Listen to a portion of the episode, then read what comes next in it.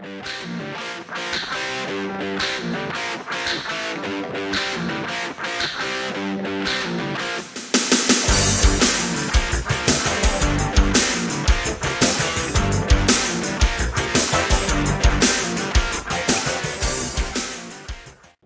Hello, friends, and welcome to another edition of Dan and Benny in the Ring. I'm Dan Spaciano, joined as always by the BS Express himself, Benny Scala. Benny, how you doing, buddy?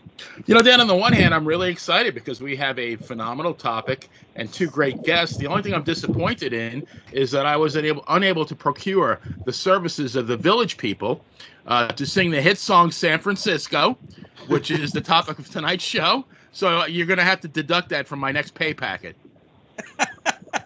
it's coming out of your uh, your COVID bonus. Yeah, that's it. Okay. Well, you know, Benny, you said we got a great panel. We're doing another one of our territory talk shows. This time focusing on Gold Coast, uh, San Francisco. Um, obviously, I, I, introduced you in the beginning. We're joined again by a friend of the show and uh, writer, Pro Wrestling Stories, Jim Phillips. Jim, thanks for being here. Thank you for having me, brothers. And we have a special guest on the line with us, Benny. Why don't you tell us who else is joining this uh, group yes, sir. today? Uh, this gentleman is the co-host of the wonderful show on YouTube, Wrestling and Everything Coast to Coast, from the Bay Area in San Francisco, and a gentleman that I look forward to publicly publicly debating uh, because he contends that his 2012 Giants are the greatest team of all time, and I'm going to stick with my 1927 or 1998 Yankees are the greatest of all time. So one day we will resolve that debate. But in the meantime, the, here is Mr. Russell Jackman, aka also Buddy Sotelo Esquire. Thank you very much. Thank you very much for the introduction. Um, and you've been a guest on our show several times, so it's yes, nice to, to to hang out on the other side of the the dial with you with you and and uh, uh, uh, Dan and and uh, also Jim too, and and I think you were you were calling it the Gold Coast. I don't think that's the right name because that's out in Africa. I think the the, the name that you're looking for is the Barbary Coast, which is what San Francisco was known as back in the day. You know, with the uh, uh, saloons and the the uh, uh, 49ers, the original 49ers, not the football team, but the the, the prospectors and and and uh, whatnot that we had going on over there many years ago, and it's still got its uh, its legends. And uh, uh, I'm very glad to be representing uh, the Bay Area on today's call. Fair enough. I think uh, the part of Africa is the Ivory Coast, unless I'm mistaken. But um, I'm just thinking old Navy times. We always called San Francisco Harbor. It was the Gold Bay, so that's on me. Uh, you said the Barbary Coast. I like it. We're gonna get started talking about um, San Francisco wrestling, and we're gonna bounce back and forth. We got a lot of topics to cover. Benny and Jim, uh, Jim you guys were, were sharing some questions early, um, but just tell. I got to start with you. I've traveled all over the country, uh, watching wrestling events everywhere we've got. We go. Um, there's something unique, and, and Benny has come up on uh, so many times on these shows. Something unique about certain arenas, buildings. You hear stories about Madison Square Garden. You hear stories about uh, the, the, the, the, here. I mean, obviously, I live in Norfolk, Virginia. The scope and some of the moments here with the NWA. Uh, so I got to ask your opinion when you were talking about West Coast wrestling. What is the best or or greatest arena to watch wrestling in the West Coast, and why is it the Cow Palace? Hmm. Well, I got to be honest with you. I've seen a lot of very good matches at Arco Arena uh, in Sacramento, including uh, the uh, one of the earliest Royal Rumble was held there. Um, and so, um, but I've also seen a number of matches over at the Oakland Coliseum, which was then turned into um, Oracle Arena, and then they moved that over to San Francisco. And I haven't seen anything in the uh, new arena San Francisco. Um, so I've been to a lot of different venues, but the Cow Palace is legendary for having some of the biggest names, especially when you talk of the days of, of the Roy Shire territories and uh, uh, when you're talking about Pat Patterson and Ray Stevens. And uh, I saw a lot of AWA matches there. The, the very earliest matches when you're talking like uh, uh, uh, Pat Patterson and Ray Stevens. I was a little too young to, to go to those, but and my parents were not wrestling fans. But as soon as I was able to get myself out to go see some of the early AWA matches, we're talking the Road Warriors, we're talking Rick Martel as champion, we're talking um, uh, uh, a lot of uh, the the great talent that you know uh, the AWA did have at one time. That was a major uh, focus of what the matches that were at the Cow Palace. Excellent. Benny, you've got a great panel here. What are you thinking? Oh, well, first question goes to Mr. Phillips. So I, I have to commend you. The, the, the piece you did uh, on pro wrestling stories for big time wrestling in San Francisco was an absolute delight to read. And I mean, I learned quite a bit. Um, I had no idea that Roy Shire, when he, you know, when he took over the promotion, was actually a uh, a rogue promotion, not not part of the uh, NWA umbrella. So I want to, if you could maybe take our listeners on a on a brief historical tour of San Francisco wrestling. You know, according to your article, it starts I think in the 30s with a gentleman named uh, Joe Mousewitz, the uh, the Utica Panther. Um, you know, all the way to right. ni- 1981. So I want you to do that, but I, I did have a couple of quick questions that you know in in, in uh, doing some research.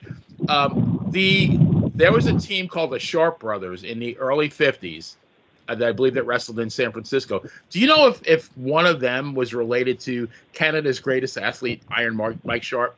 I do believe that may have been his father, if I'm not mistaken. Okay. That's what I thought too. And then one other quick question before you get into the history.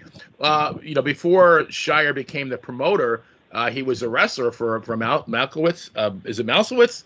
I believe. Yeah, I, And- I, I butcher the name as well, so you're not alone there. the I have a Utica hard time- Panther. I mean, I didn't know Utica had any Panthers, but I, they have a pretty good beer. But I guess apparently they have a Panther too. But um, there was there was a team of Roy and Ray Shire.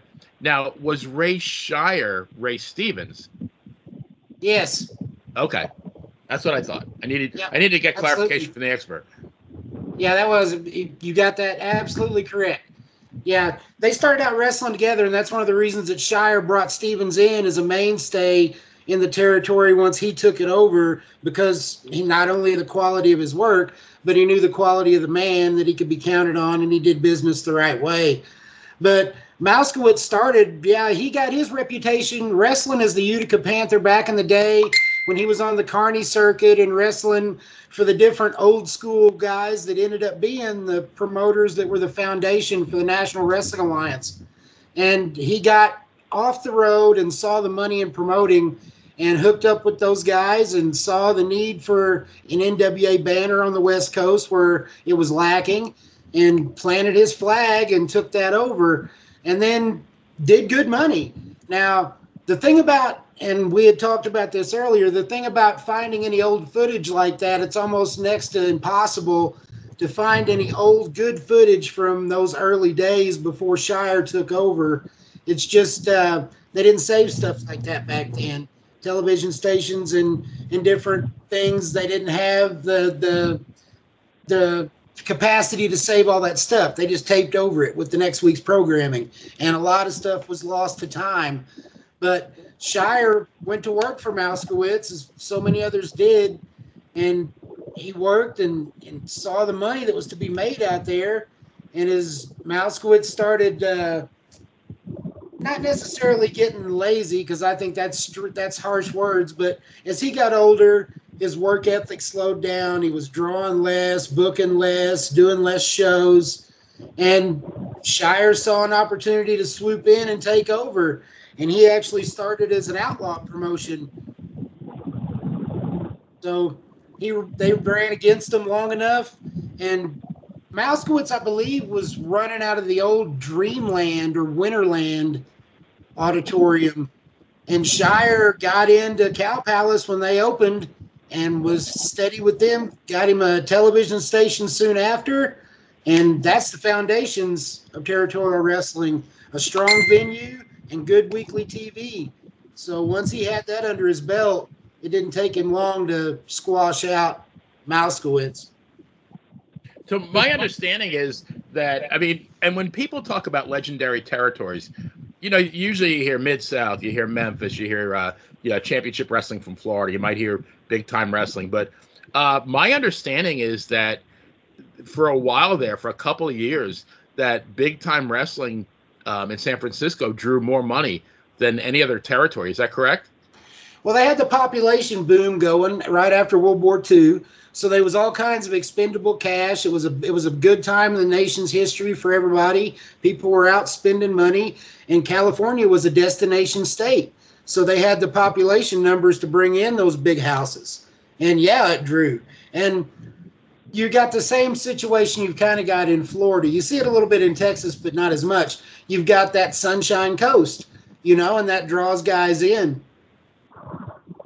Yeah, I was going to say uh, that that was one thing when you, you asked some preliminary questions, and you said one thing that attracts people to you know wrestling in in San Francisco, and that is the weather.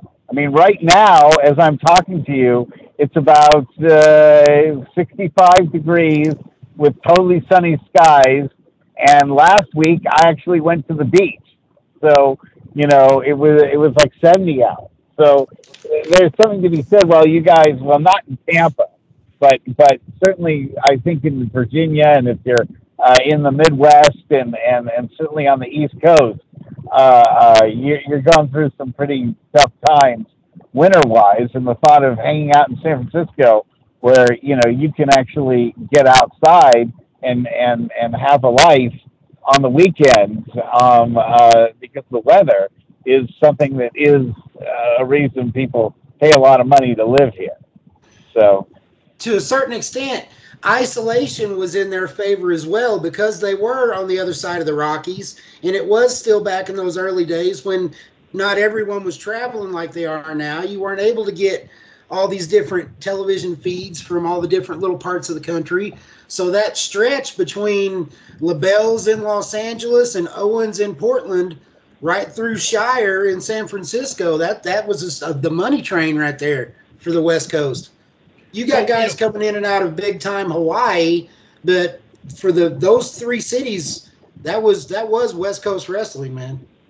Well, the last time we had the territory uh, talk was about uh, CWF in Florida, and we said what was the allure of getting wrestlers to come to Florida, and that was one of the answers was the weather, and it sounds like that might have been one of the allures uh, in in, in uh, the West Coast as well. But you know, the, the, the Florida territory geographically was kind of confined. It wasn't a ton of driving. It wasn't like a mid South, but wasn't wasn't the the big time the loop? Wasn't it a lot bigger than a Florida, say?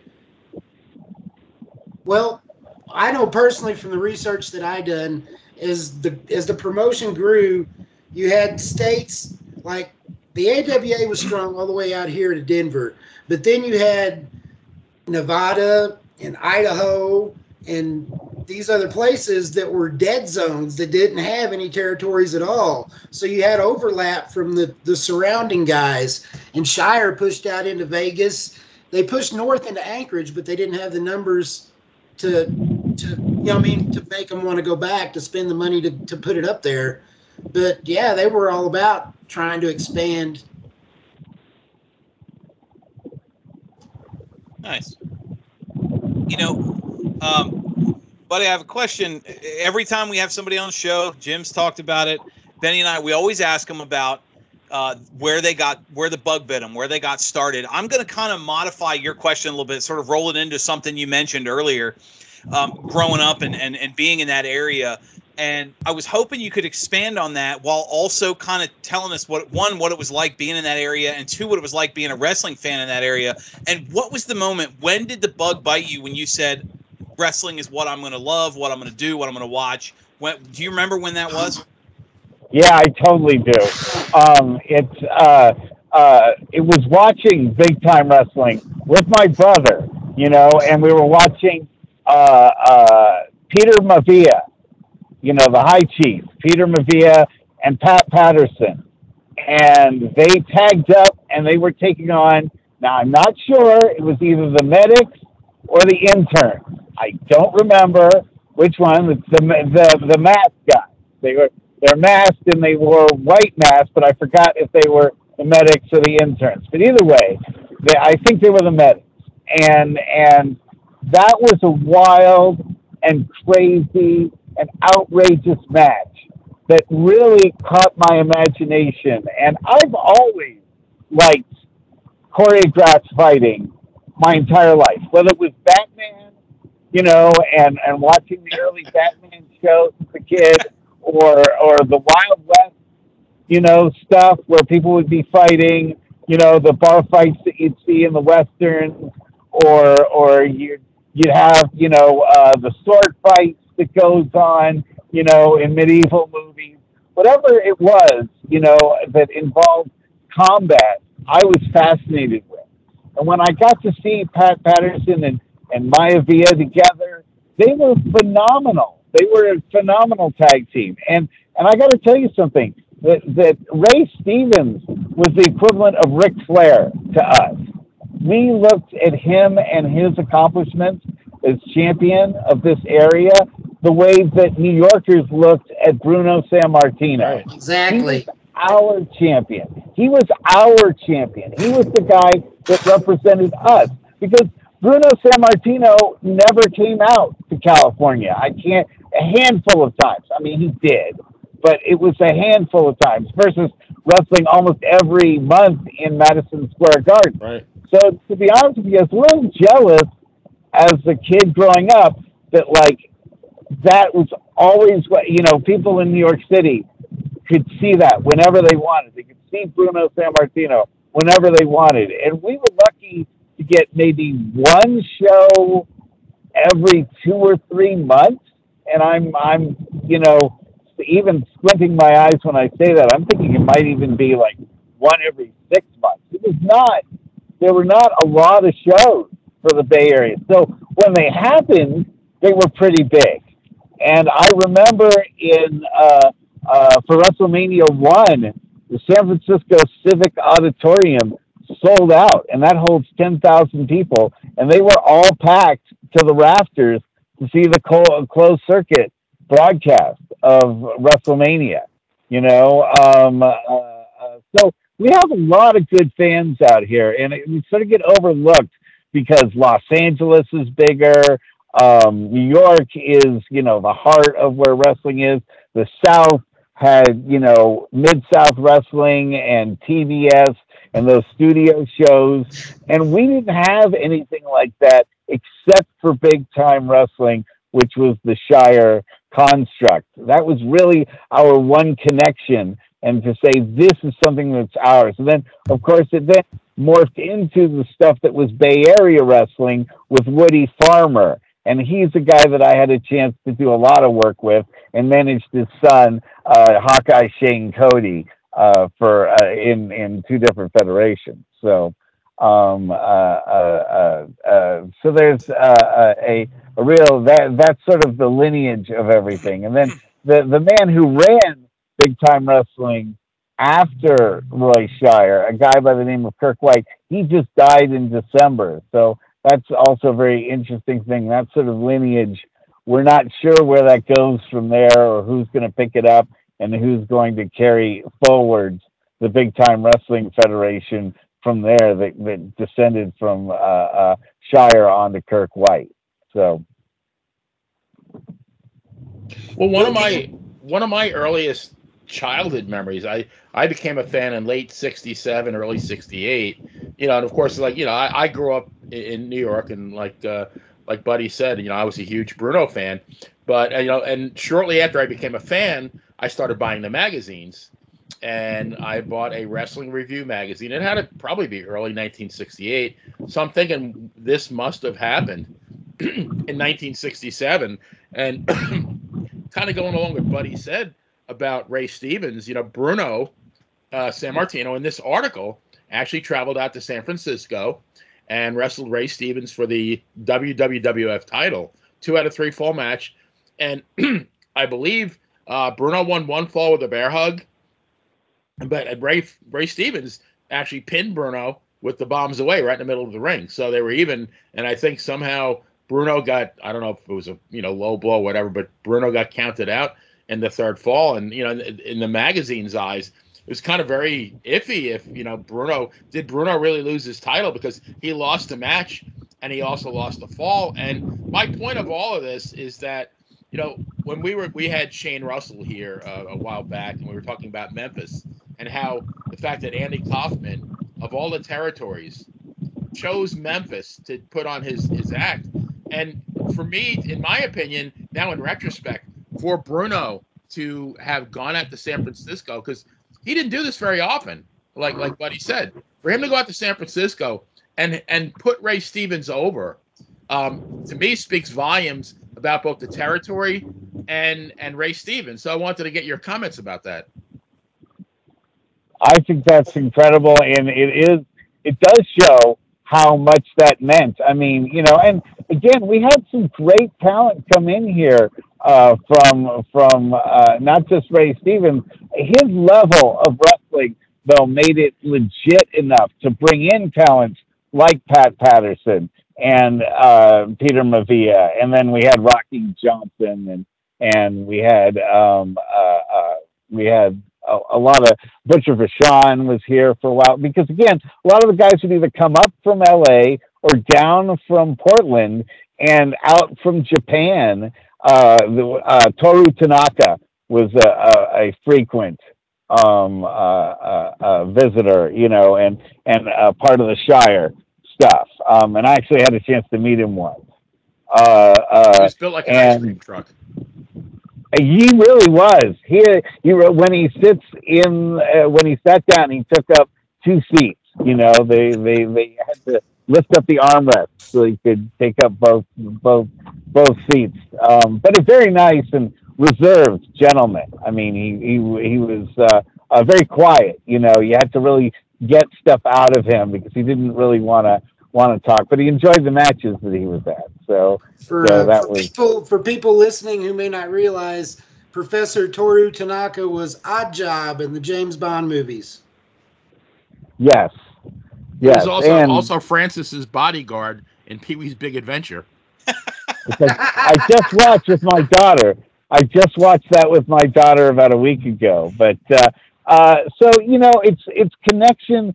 Being in California means you know Hollywood isn't that far away when you're in San Francisco. I mean, you don't want to drive it every day, but it is something that wrestlers sort of look to as a stepping stone when they want to get acting done. You know, you can't you can't always you know be an actor all the time. So you know, there's shows to be done and and places to work here in California, and then you'd probably a lot of guys would then go up to Portland, you know, and just kind of do a running circle, uh, and then maybe out to Idaho or Vegas, you know, or or Denver, some of the other Western territories, as, as Jim was saying.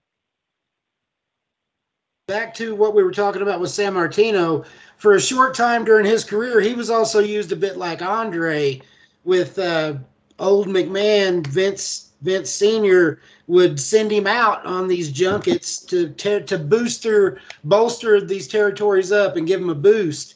That was one of the reasons he would have come out there and done something like that with that belt.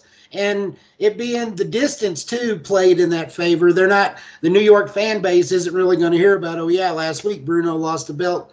You know what I mean? In a contentious match to Ray Stevens, they just weren't going to hear about that. So he did a couple of different runs like that to Japan and different places with that WWF title, just as a, a way to draw money and put other promotions over with the the cachet of his name.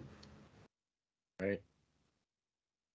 Yeah, but I was also going to say the majority of stuff that I was watching when I was growing up, uh, when it was live, it was the AWA matches. There really weren't as many uh, big time wrestling matches going on at that stage because I think at that point uh, BTW, the Shire version, had folded. So the AWA was more what was going on in the Bay Area in that early 80s time, which was kind of when I got back into wrestling. You know, it, for a while it was off TV. I'd say for about a good two or three years, there was no wrestling on at all. And then um, uh, getting back to to to what uh, Danny was talking about is that I lived in, in Tiburon, which is um, in Marin County, just outside of San Francisco. And we have a lot of hills. I was mentioning that to, to Benny. And so we didn't get very good air reception. So uh, uh, we were one of the first families to get cable television in the early 80s. And so one of the things we got was TBS. And one of the things we got was Mid South Wrestling. And that blew me away. When I tuned back in, you know, after several years of not watching any wrestling and watched Mid South, I was just, I was like, wow, well, this is some fine, amazing stuff. I mean, we're talking, you know, Ric Flair in his prime and Dusty Rhodes in his prime. And I mean, we're talking, you know, probably like around 1983, 1984 when all this stuff was happening. Yeah, and then Magnum TA, Mr. Wrestling II. The... Absolutely. Uh, yeah, Magnum TA. I was, he, you know, such a amazing talent. I watched all his early matches and Terry Taylor and, and Jake the Snake Roberts, you know, before he carried the snake to the ring and, and a whole lot of Kevin Sullivan, you know, in his prime. That, you know, that was when Kevin Sullivan had his whole crazy entourage with uh, the uh, Fallen Angel and uh, uh, Purple Haze.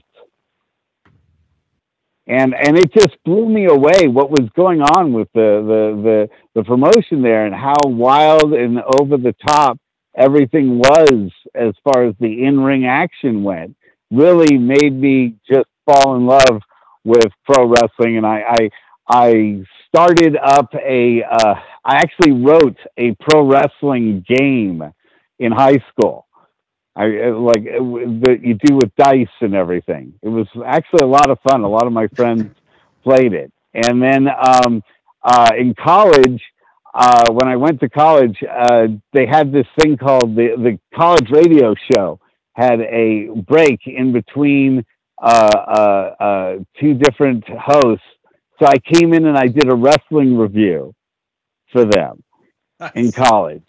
And so, uh, and that from there, I, I, I found out about all pro wrestling because they needed an attorney to help out with some stuff. I saw them on a late night news program and I, I said, look, if you'll teach me how to be a manager, I'll do some legal work for you, do some contracts for you and that's how I got started in 2000 um, as Buddy Sotelo Esquire for All Pro Wrestling, and and through there, you know, I, I that indie scene in the early 2000s. I really think there should be a dark side of the ring uh, uh, uh, uh thing about it because there's some amazing stuff that went on during that time period.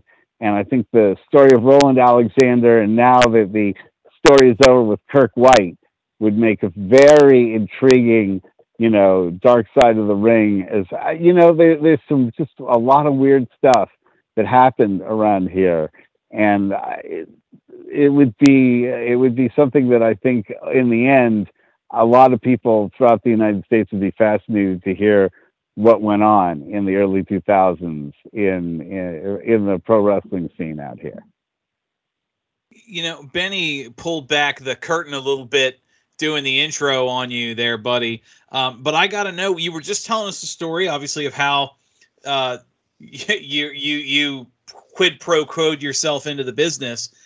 I'm curious where the name Buddy Sotelo comes from.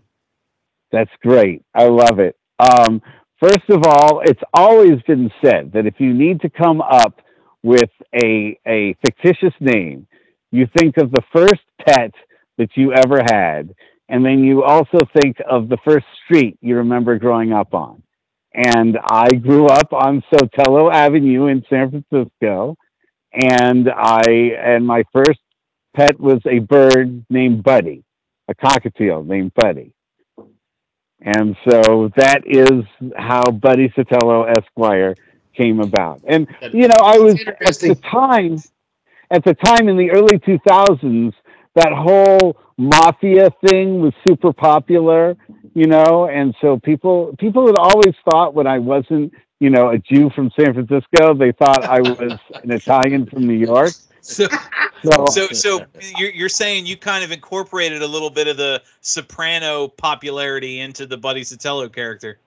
Absolutely, you know, and the, the uh, Godfather and, and Casino and and all that stuff. And and the best part about Buddy Sotelo is that he they, I am an attorney in real life. I, I, I have been since the uh, early '90s, but I take everything that I can't stand about the attorneys that I know, and I pour it into the Buddy Sotelo character, and people hate him.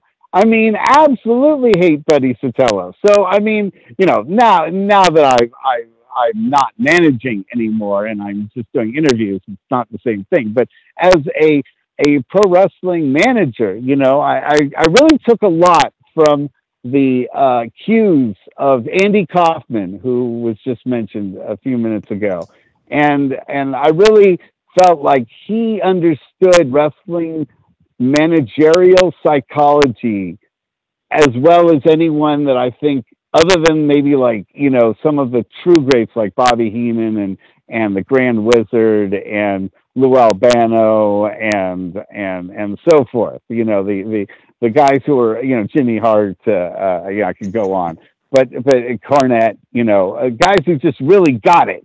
You know, Heyman, uh, who really just the the the the idea of how you get yourself over by getting your talent over is a lost art. Yeah, Gary Hart. Oh, yes, absolutely. Sir. Gary Hart. Absolutely. Yes.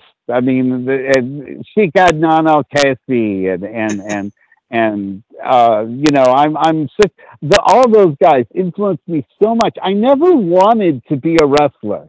You know, I mean, I never grew up saying, "Oh, I'm going to be a wrestler," but I did as a kid say, "God, I'd love to do managerial stuff. I'd love to be a manager and get some big guy to do all the hard work for me.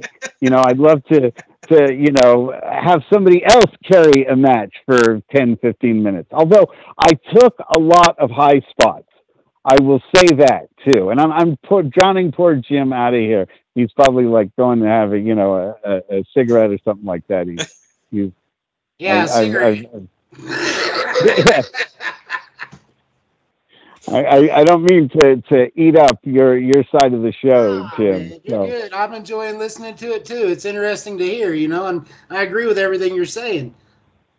But it, it's well, it's now 20 years since all that stuff happened. So it it used to not be history. It's one thing when your life actually starts becoming history that you like go, whoa, oh my god. I've actually done something that people care about you know um dream uh, though. You chase the dream and that's what matters. Absolutely. Oh it's the total bucket list thing. It's the total bucket list thing where you just say i could have lived my life wondering if i'd ever done something like this and you know i did it. So now i can always talk to people about it. And it's a weird community of the people that did stuff and and you know that that have wrestled and and have managed and have you know uh ring announced and all that stuff. And and I got my brother my brother was my Bob Zmuda when I started out. I was I if if you get that reference oh absolutely was, he, oh yeah.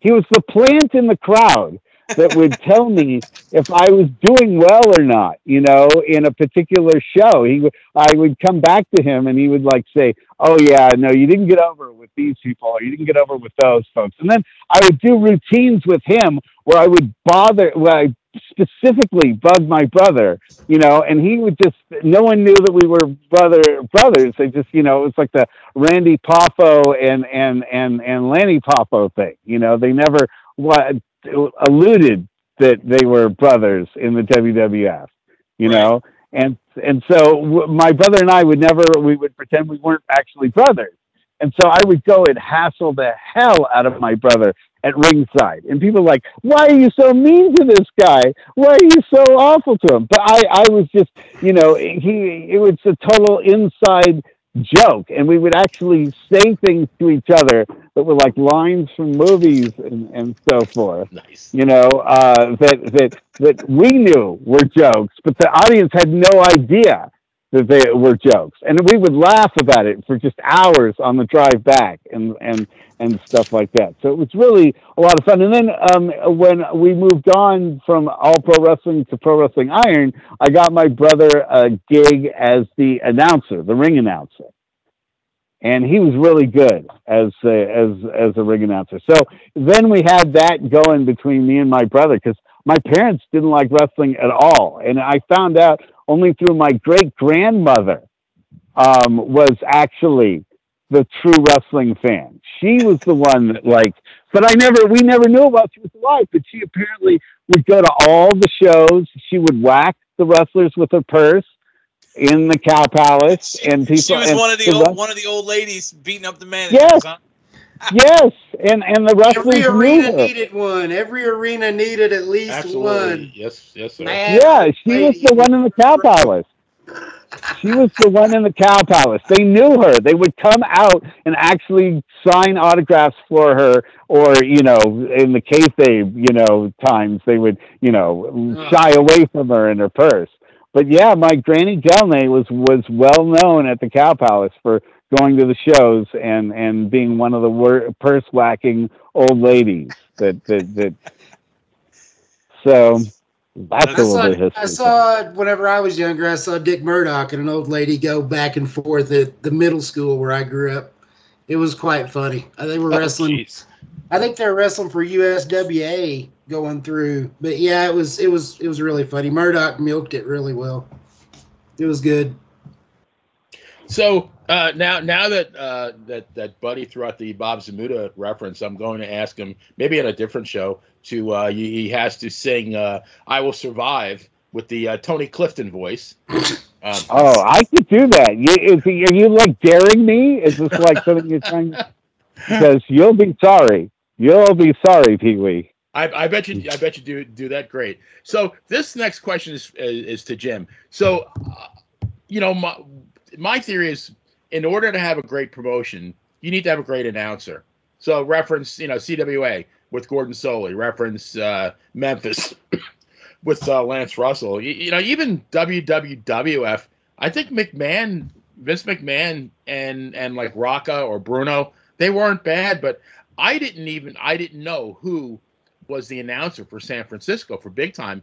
But then I did a little bit of research and I was absolutely amazed and and b- delighted because I found out that it was Walt Harris. Yeah. And I grew up. In fact, I did a story for Pro Wrestling Stories about the roller derby because the the only sport that I ever saw at Madison Square Garden was the roller derby.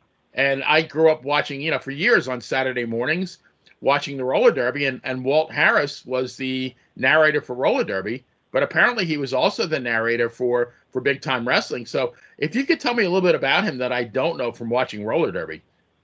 Well, in your in the later years of big time wrestling, he came on and started doing the announcing and the, the most of the interviews and stuff like that.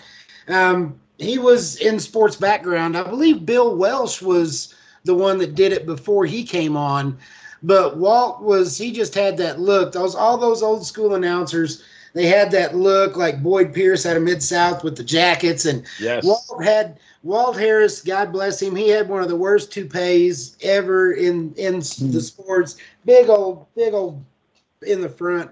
It was, but if hmm. you look up a lot of big time wrestling, what you're going to find is those later years because of what I mentioned earlier, because they just didn't keep the video, and you'll see Walt Harris doing the majority of those interviews. And yeah, he he was good, and he he brought a lot to the table, like you say not just in the wrestling. A lot of those old announcers were that way. They were famous for outside of the wrestling world. They had pre-established themselves, you know. So they were the go-to guys. But I really don't know a lot about Walt Harris's personal stuff before he got into the business. But I know that he was synonymous with that big-time wrestling interview later in the day, especially with the Piper and Moondog Mayne feud that they had out there. Some of the interviews that you'll see with Walt Harris interviewing Roddy Piper. And I'm not putting any I'm not putting anything on the man, but we all know Piper liked to party. And you can just tell in those videos, man, he's just he's got that Robin Williams just frenetic energy, we'll call it, of of the times, you know, and like Walt Harris, he was so good at, at navigating Piper and all his craziness, you know, it was it was good stuff to watch. It was good stuff to watch. Nice.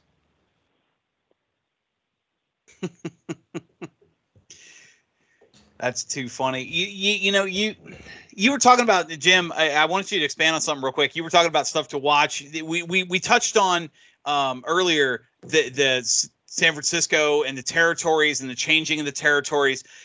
NWA San Francisco. What exactly did that encompass? In the article you wrote, it, it almost sounded like it went as far north as parts of Alaska. Yeah, whenever Moskowitz, whenever Moskowitz had the NWA, it was mostly just in that local area. But as Shire took over, Shire had heat from the NWA guys because they didn't want they didn't want him to take over the NWA brand because he ran outlaw opposition against them. You know what I mean? So they still some of those guys still had a lot of heat with Shire. But when he took over, he wanted to expand the brand out as much as he could and get that money. And they did do it wasn't a regular route that they were going to Alaska on a regular basis, but they tried running shows up there and they couldn't get the attendance to bring in the money to make them want to go back. But he absolutely moved his market over to Las Vegas and and and more out into the Oakland, you know, I mean, Sacramento, San Francisco. He really expanded into that area a lot more. He was about that that dollar. He was trying so, to get as many shows as he could. So Shire was he was he was affiliated with the NWA, but it was more like kind of a rogue alliance versus him being a dedicated member. He started out running against the NWA as an outlaw promotion, much like the Poffos and ICW did whenever they were going against uh, Memphis, right? They were it was it's kind of a similar situation. But Shire had worked for the NWA under Moskowitz, and whenever he broke away and started his own independent, you know, I mean, rogue thing, he eventually got the numbers and he got into the Cow Palace right after that building was built. And Moskowitz was still running the old Winterland. And when he got into the new arena and the new facility, he was able to draw better crowds to a nicer building. And really, the Cow Palace is only about 25% in San Francisco. It's mostly in uh, another, I can't think of the name of the town off the top of my head. Daly, Daly City. Daly, Daly City. There you go, Daly City. So, like, whenever he came back into the NWA, the NWA realized, look, Moskowitz is our guy, but we're not making any money with this guy. And they were about making the money too. So eventually, they swallowed the bitter pill and brought Shire back into the fold to where he could have that NWA banner and they could get a piece of that pie that he was out there circulating. But okay. I think he even served as vice president for a couple years in the in, in the National Wrestling Alliance in the 70s. But I know the old school guys like Muchnick and the old guard from the original crew. I know they had they had a lot of bitter feelings toward Shire and what he tried to do to those guys because they looked at any outlaw promotion as just that. You know what I mean? They're trying to to take away from us. However, take off. however. I would. However, I would say this is that Shire's legacy is actually one that's very positive here in the Bay Area. He's thought of as like one of the pioneers and one of the guys that really made wrestling what it is. And the Shire promotion is looked upon, you know, very positively historically here in the Bay Area. Well, it was one of the foundational promotions for California wrestling, without a doubt. He surpassed anything Moskowitz did, hands down, with Stevens alone.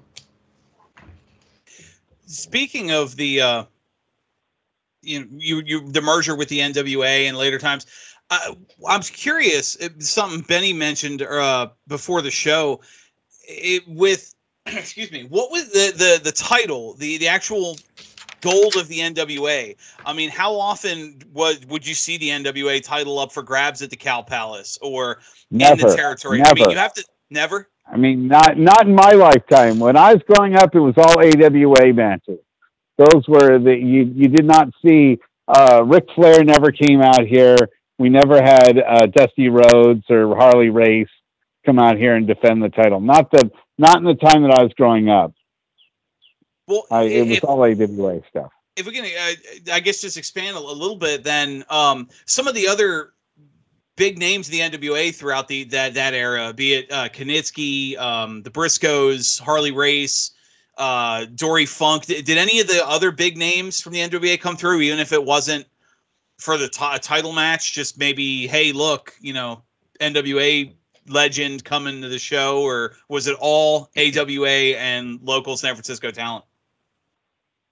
From what I remember, it was all AWA, and you had WWF shows go on at the Oakland Coliseum.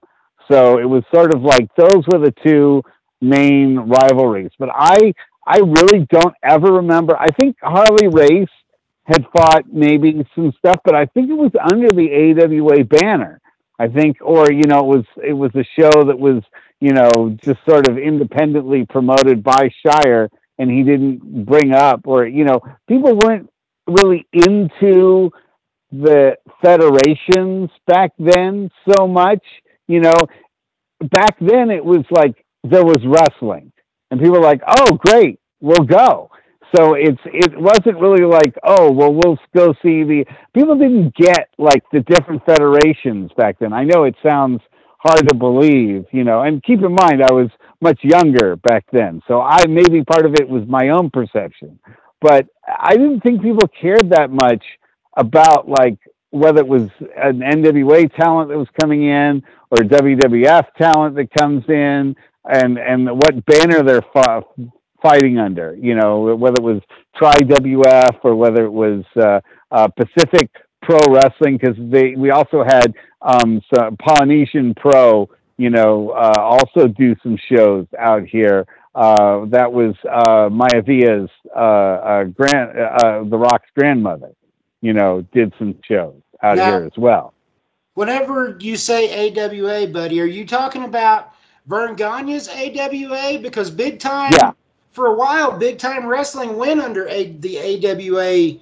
They were the American Wrestling Alliance out there for a while. And I yeah, no, that's uh, that's what I'm talking was, about. Okay, yeah, no, what you're talking about is kind of what I'm talking about, which is that, yeah, it was Gagne's AWA, but you saw talent that would normally be what you would consider NWA talent. It would sometimes show up there as well, you know, like Harley Race, like, uh, uh, I'm just trying to think of like other guys that would come out that, um, you know, uh, I'm, I think maybe we saw like the Rock and Roll Express came out once. Mm. Um, uh, you know, it was, again, it was not a frequent sort of thing. Normally it was really standard AWA matches. You know, Verne Gagne, you know, produced stuff and not so much Kirk, uh, sorry, uh, Roy Shire doing that much. You know, um, uh, again, that you, you did sometimes ha- see stuff under the Bay Area Wrestling uh, banner, which was Woody Farmer produced stuff, and that had more of the Shire you know, uh, uh, uh, uh, legacy going on with it. Yeah, I know with uh, with so many different territories back in those days, they all some of them use the same moniker. So I know whenever people hear the AWA, they automatically link back to Gagne. But they the American Wrestling Alliance from big time was Shire's little piece of the pie pre NWA. So correct. Okay, I just wanted to make sure that people weren't getting confused on that because they had the NWA US heavyweight title there as their main gold belt underneath the NWA world title, and that was originally the AWA US championship. So that changed over to the NWA US title, San Francisco version. A lot of the different territories had their own US title for the version of the state that they may have been in, and then that was like their main guy that was like their main champion. And then every once in a while, if the NWA champ did come through the area, they would almost always be the one to get the shot at a match or whatever, or have some interaction. Whether if they were heel face, it would be against each other. If it was two faces, it were two heels, they would tag. It just all depended on the scenario how they would work it out. But almost every uh, territorial association had one of those U.S. heavyweight titles. The same way with the tag, they had the world tag team champions. Same thing. What what caused them? Because they, you know, compared to other territories, you know, and and while they were good, they were very good, but they pretty much they had maybe a 20 year run, and they kind of checked out even before Vince McMahon bought the WWF from his father, and before Gagne actually invaded it. What what caused them to you know run their course? I guess it was you know pretty much right around 1980. Shire's heart problems. Shire, Yeah. Shire's health issues got to the point that he wasn't able to maintain good drawing events and good drawing shows. And at this same time, you've got Gagne trying to expand out ahead of McMahon, and you've also got McMahon looking nationwide everywhere at every animal in the herd that's got a limp. You know what I mean? McMahon's looking to take a bite.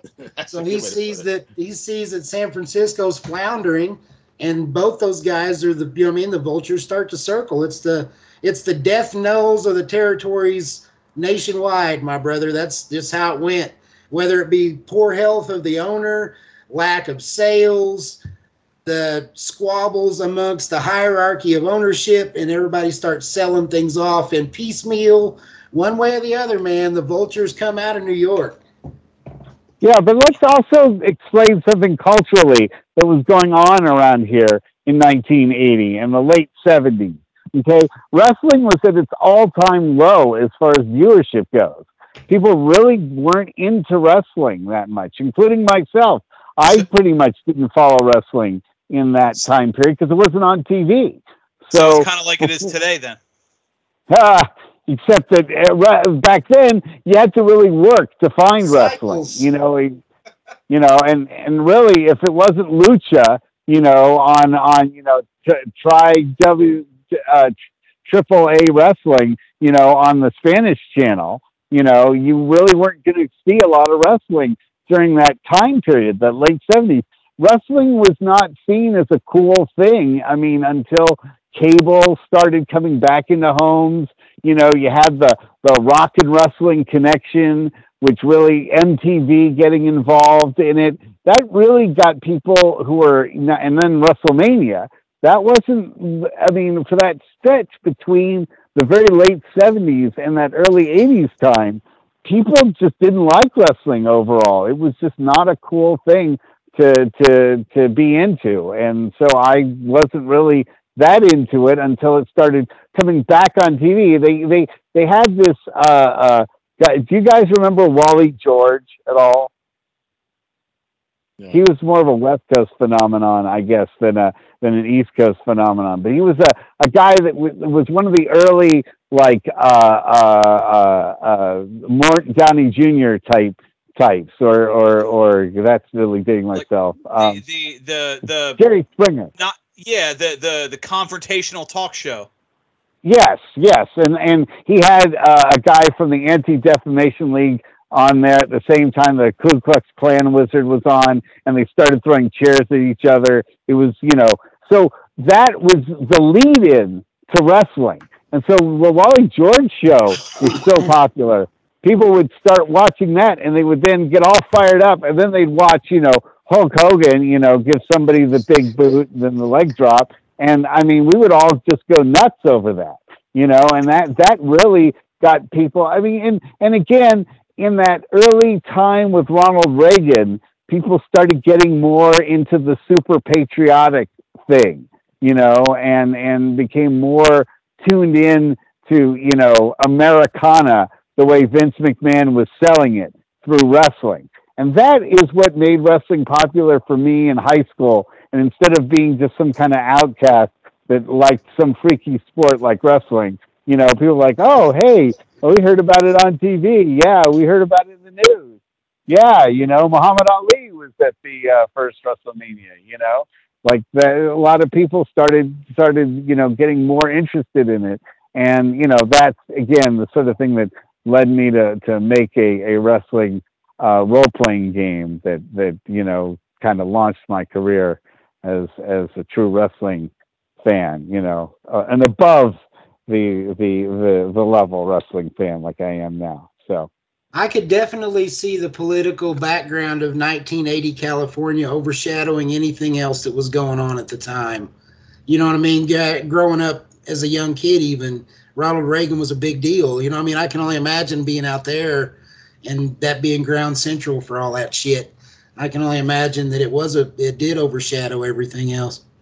Well, at the at the risk of maybe getting a little uh, overly political, eh, obviously eh, territories are always you just mentioned jim you hit it on the head 1980s california was such a unique atmosphere in, in american history I, i'm curious was there the territory is inspired by the news did you have gimmicks or or maybe um, be it gimmick matches or gimmick wrestlers that might have been inspired by something that was prominent it be it the uh, the the rise of the, the, the gay culture or uh, the the Sanford, like you said, the the, the Reagan America. Uh, that was that that that um, umph in 1980s California. Did, did the San Francisco territory adapt to any of that, or was it just kind of business as usual on the wrestling side? You talking to Buddy? Because he would have more. He would be better. Yeah, I. Yeah. I, I remember the Love Brothers doing a hippie gimmick and that would generate, you know, first as faces and then as heels. And as heels, they got over tremendously. And I also remember um, that they, you know, Baron von Raschke used to really, you know, pump up the uh, when he was a heel. He used to really do the the the bad Nazi type, you know, uh, uh, uh, you know, he would really uh, uh, borrow into like the Hogan's Heroes you know, bad German Nazi thing, you know, because we weren't that far away from it at that point, you know, from when World War II had happened. It wasn't the, the kind of thing where it's like you show a Nazi flag or something like that now and you'll, you'll create a riot. Back yeah. then, you know, you could do Nazis, but you could do them if you're going to make fun of them. So, you know, I know yeah, Shire so that, used to do a, a yearly battle royal. Did you ever get to see any of those? That was uh, like uh, you know, deal for them. Again, my parents were not wrestling fans, so um, they wouldn't take me to go, and they didn't show those on TV. That was another thing. Is that what Shire had one thing that he was great for, and that was showing terrible matches. He just showed awful, awful matches and he wouldn't show anything that was good unless you went to see the events live. So that was his, you know, because he wasn't making that much money relatively off of television. And back then it was like the reversal of what it is now. You made more money from the gate than you made from TV. And now, you know, you make much more on TV than you do from the gate. And and so, you know, he wanted to get people to come so the matches would usually just be, as I remember them, just really horrible squash matches most of the time. And you know they would uh, still we couldn't get enough of it. And when they did show something like the, the like um, Peter Maivia and Pat Patterson tag teaming together, it made us go over the top. We were like, you know, we would, you know, make sure that you know, we would be sitting in front of our TV, make sure that the, the eight minutes that took for our old TV to warm up. Yeah. Do you guys remember that? When, you know, oh yeah.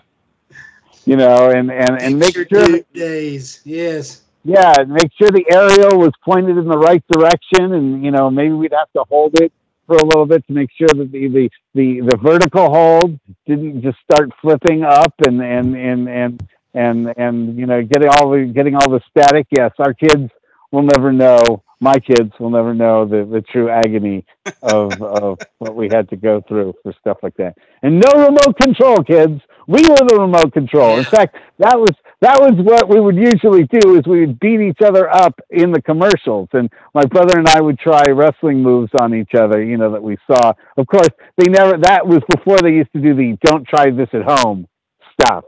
And so, you know, next so thing you, know, yeah, that's because yeah, we did try out that you didn't. yeah, your parents let you. It's like, yeah, he'll do that once and not again. so, buddy, what was what was your finisher back in the day then to your brother? Uh, Boston Crab.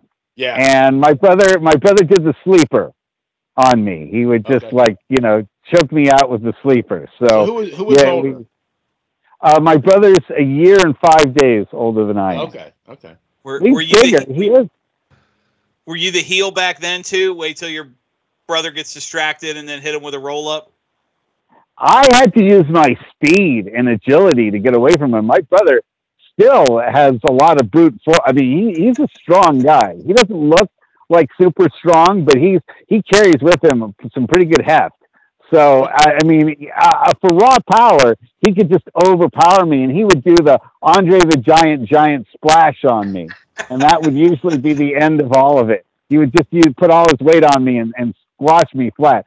So I was known as Russell the Rabbit. So I would like run around and exhaust him, and usually rope a dope him so he would be too tired. And then I would do some kind of, you know, grab his foot or, or grab his arm and, and do some kind of arm lock. But that, that's one thing, because I really learned uh, the, wrestling my brother, but I also learned by wrestling a lot about how the human body moves and the kinetics of, of movement. And there's a lot you can learn about a fighting style. Not that you'd ever use wrestling in a, you know, pro wrestling as it is, you know, you wouldn't do a Canadian destroyer to somebody, you know, you need their help to do it. But there's still a lot about the way the body moves itself. I, I studied jujitsu for five years before I ever got in the ring. And I had a, uh, I, I, I was working to achieve a brown belt till I got a wrist injury and I had to stop. But uh, uh, it was, uh, there's a lot about knowing how to fall and being part of that physics of falling and not getting hurt or not getting hurt badly that to me I find tremendously fascinating. It's it's it's the the and and so that helped get me into wrestling, and it's kind. Of, I think one of the things that attracts a lot of people to to wrestling itself is those kind of that kinetic performance that you get to do, and you get to do it in the guise of of combat is really fantastic, and and it's one of the things I love about it. Love it. Benny, we, we hit another great territory tonight. And we, uh, I mean, how much? It seems every week, doesn't it? Every week we say we talked for an hour, and I feel like we've barely scratched the surface of what we could get into. I still want to hear Buddy Sotelo sing "I Will Survive," though. I will survive. I will survive. You gotta, you got to sing the beginning though, with, Tony Clifton oh, style. Once I was alone, I was petrified. No, actually, it was Tony Clifton. It was it was. At first, I was alone. I was putrefied. It's putrefied. So. Yes. You see, yeah. If I keep going on, you but what few listeners you still have are going to vote for the. They're going to ask for their money back. They're going to ask for their money back. But it's been great, guys. I really appreciate this. I also wanted to give a shout out or a, a, a 10, 10 bell count for uh, Aaron Boom Boom Kamini, who I found out died yesterday, and he was a man that I managed as Sheik Ali Boom Boom uh, in the early 2000s. And uh, uh, it's really a sad passing for him to have gone, and we all know too many wrestlers these days who aren't with us, and and uh, it's just another tough passing. Unfortunately, that list many. keeps growing and growing. It's just so sad. It is it, grow, growing too too damn fast. Yes, sir. That's for yes, sure. Sir. Agreed. Well, Agreed. Well, buddy, Agreed. you're uh, you, you buddy Sotelo Esquire. You work. You team with Evan Ginsberg. The show is Wrestling and Everything Coast to Coast. Yeah, uh, Dan. Why don't we get you on the show? Why? Uh, how come we don't have you on the show at once? For once. You know, and I can put you every, on the spotlight. Every time Benny talks about being on the show, he always makes sure it's when I'm busy. I, I don't know. I think he's trying to hamstring. he wants the spotlight all to himself. But no, I, I, I'm a big fan of you guys. If you'd uh, you'd have me, I'd be some. Uh, sounds like fun. It would be great to have you on the show. And Jim, you're welcome on the show as well too. So love to have you. I always enjoy being on the show and talking with you and Evan. It's always a good time, and these guys as well. It's I got to say the the little podcast group that I'm affiliated with. They all great guys, love the business, are doing the right things by the business. I'm happy to be a part of it. I appreciate that, and of course, Jim Phillips. You, your work can be found on ProWrestlingStories.com. Great, great stuff. Benny mentioned the article uh, you wrote You've got a lot of good stuff out there. What's uh what's next on the horizon for you? Well, these are the the articles, the pro wrestling series or the territory series is something that's being re-released about once a month. Uh, it's a series that I did a few years ago, and they go about 15 or 20 deep. And just the WWF alone was, I think, 17 parts. So there's a long road ahead as far as the territories being re-released. And JP over at Pro Wrestling Stories does such a good job of of putting the art together, and he puts those those banners that shows all the old wrestlers. He does all that himself. That's not that's not something he just goes out and copy pastes. He does all that, and he puts a lot of hard work into it. And I'm very very appreciative of everything he does. But yeah, we're just looking to to bring keep the history of the wrestling business alive and maybe open the eyes and ears of some of these young kids that didn't know anything before 1998. Yeah, they, to tell them that wrestling existed before the Attitude Era, right? Right. Well, like I said, uh, wrestling coast to coast. Jim, your your work on pro wrestling stories, and uh, I mean, great stuff out there. Check them out. Buddy Sotelo Esquire, Jim Phillips, of course, joining me as always, Benny Scala, the BS Express himself. I'm Dan Sebastiano. Have a great night, everyone, and uh, we will see you next time we're in the ring. Adios, everyone. Peace, my